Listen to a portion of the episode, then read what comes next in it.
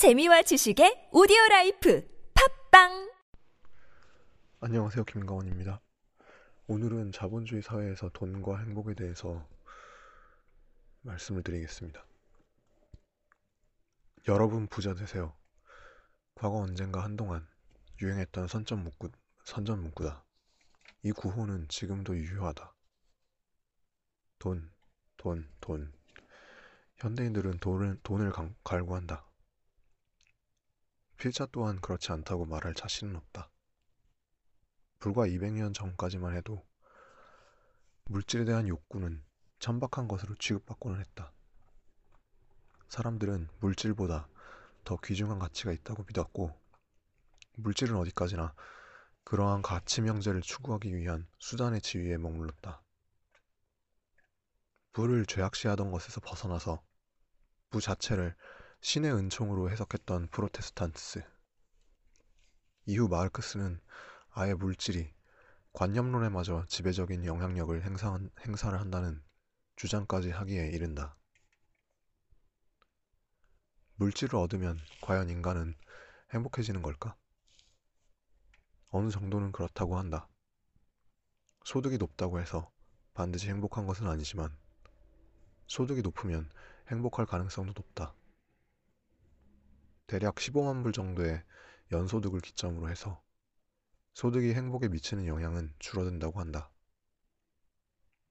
비록 물질과 행복 간에 명확한 인과관계는 없을지라도 물질과 행복 간에 상당한 개연성이 있다는 것은 유효한 결론인 듯하다.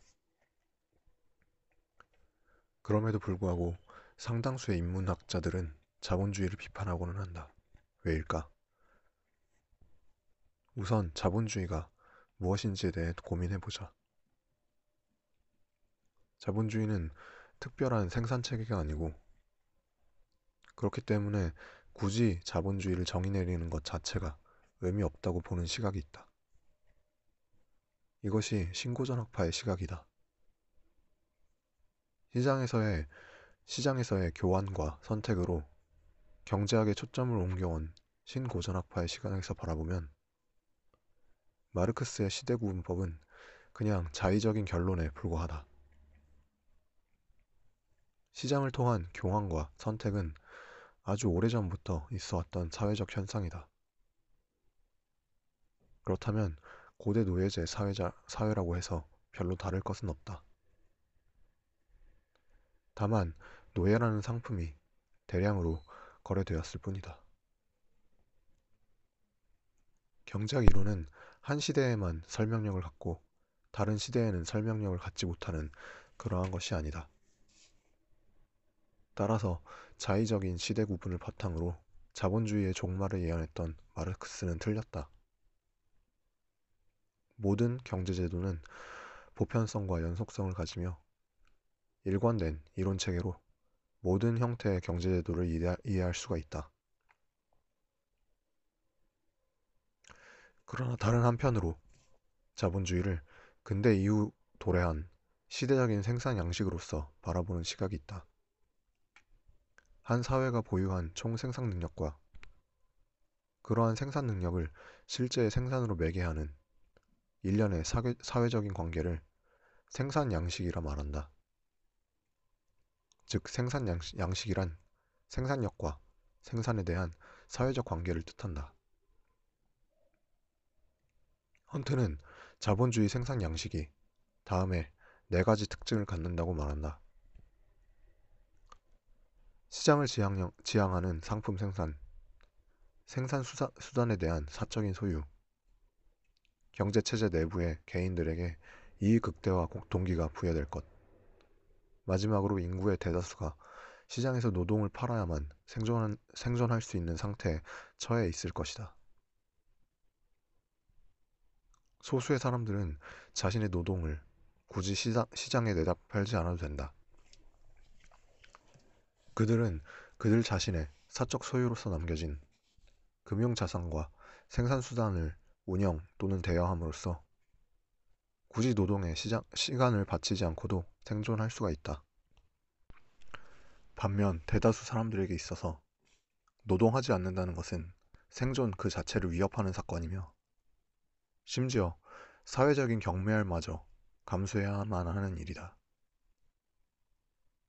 노동시장에서 선택되어야만 하는 현대인들은 실직의 위협에서 벗어나기 위해 기나긴 경쟁의 과정을 겪는다. 그 경쟁은 한국에서는 흔히 입시 경쟁에서부터 시작이 된다. 경쟁의 과정은 그 자체로 커다란 스트레스를 안겨주지만 실직의 위협에서 벗어난 이후에도 스트레스가 사라지는 것은 아니다. 노동을 통해 자아 실현을 한다는 것은 극소수를 제외하면 거의 꿈과도 같은 일이다. 대체로 자신이 하고 싶은 일을 하는 시간보다 남에게서 지시받은 일을 하는 시간이 더 길다.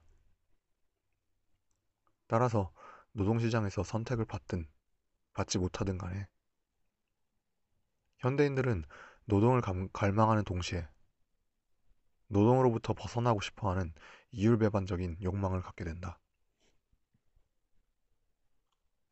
주당 60시간을 일한다면 최소한 인간답게 살 권리가 있습니다. 나는 나의 이러한 주장이 급진적이라고는 전혀 생각하지 않습니다. 미국 대통령 후보 경선에서 돌풍을 일으켰던 버니 샌더스의 구호다.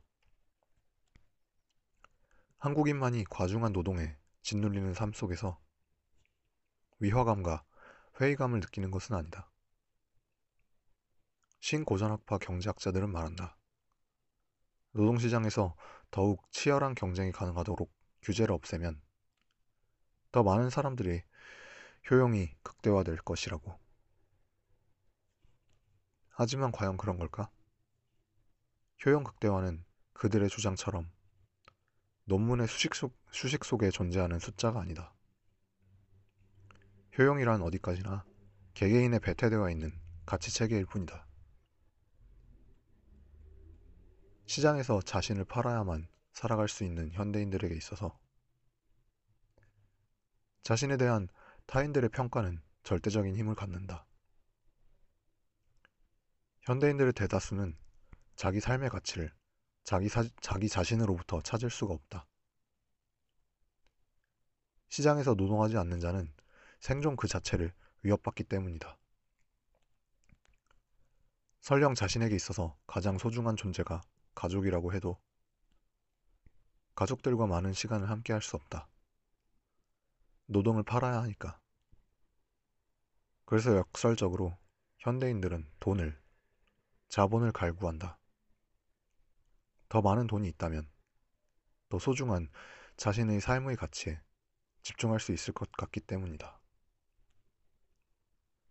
이익 극대화는 이미 이 시대에 윤리 아닌 윤리가 되어버린 지 오래다. 어느 철학자는 절규했다.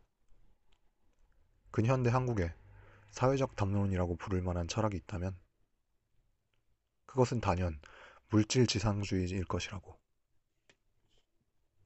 돈보다 사람이 소중하다는 구호는 의례, 공허한 외침처럼 취급받고는 한다.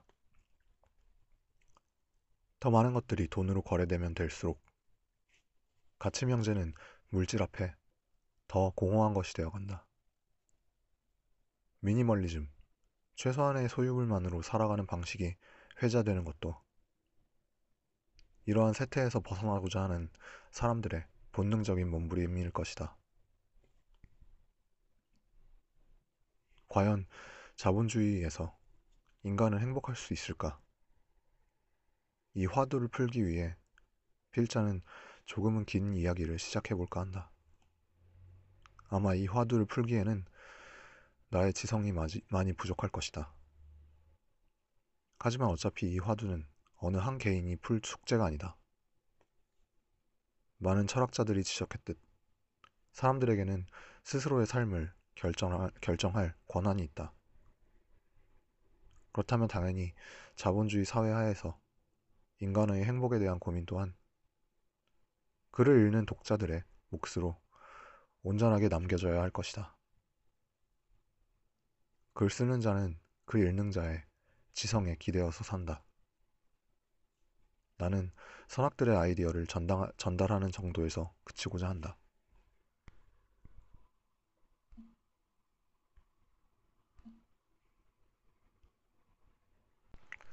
예, 오늘은 여기까지 하겠습니다. 즐거운 하루 되시길 바랍니다. 감사합니다.